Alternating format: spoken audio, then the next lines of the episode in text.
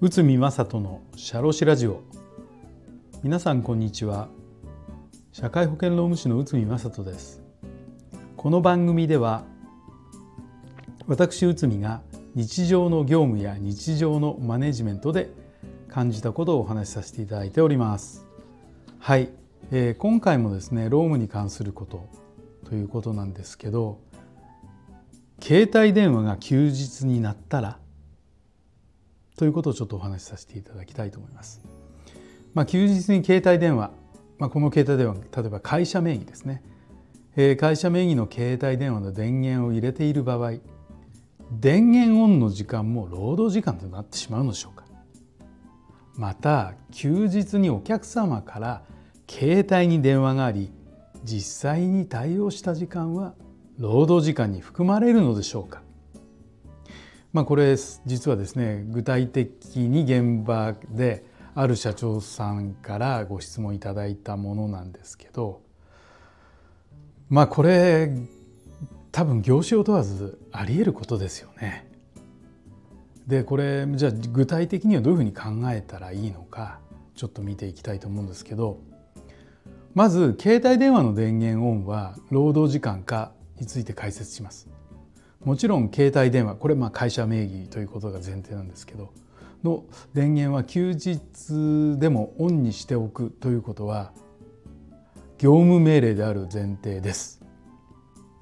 うん、特に携帯電話の電源オンの時間が労働時間ならば法律に定める労働時間を大幅に超えてしまいますよね。まあ、例えば1日8時間とそして割増賃金がどんどん膨らんでいくことになってしまいます。しかし労働時間というのは会社の指揮監督下にある時間であり実際の作業をしている時間だけが該当するわけではありません。例えば工場でラインが動き出すのを待っている時間も労働時間です。システムトラブルで何もできない時間も労働時間です。しかし携帯電話の電源オンという状態は会社の業務命令とはいえ指揮監督下にあると言えるのでしょうか、まあ、これに関してちょっと弁護士さん等に確認したところ、まあ、労働基準法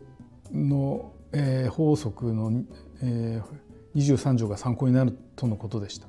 この23条ですね。断続的な業務は通常の業務とは別の業務。この別の業務は一定の労働時間を超えても残業代が発生しないというふうに書かれてます。だから携帯電話の電源を入れているだけではまあこれは果たしてどうなのかなということですね。でなったら対応するという断続的な業務は、まあ、これは通常の業務ではないということになります。この場合社員に対する場所的な拘束が大きなポイントになるということですね。えー、単に携帯電話の電源オンという状態は場所的拘束がないので通常の業務ではないのです。だから電源を入れているだけでは通常の業務とはならないのです。ただし通常の業務ではないとはいえ実際に携帯電話で対応する場合もあるので手当の支払いは必要になるということになります。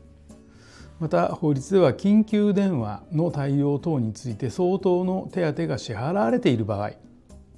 平均賃金のこれは3分の1程度らしいですけどは次のような考え方になります。例えば1時間あたりの平均賃金が、まあ、仮に900円の人が10時間携帯電話をオンにしていたらまあ 3, 3分の1ですが300円かける10時間で3000円程度の手当が必要でしょう。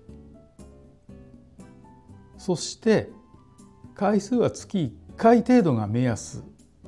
ではないでしょうかということですね。この回数の定義は明記されていないんですが電源オンの携帯電話を持っている持っているのが月1回程度などであれば問題ないとされています。結果として相当の手当があり月1回程度の電源携帯電話の電源オンは通常の業務にはなりません。しかし現実問題としてこういう状況にある会社は微妙な要素を含んでいることが多いでしょ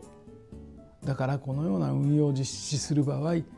きちんと就業規則等に記載をして手当を支給して具体的な運用を明確にして、えー、実際に業務に携わってもらうということが重要になるということになります。はい。えー、まあこれケースバイケースでね、あの頻繁になったらどうなるんだとか、あの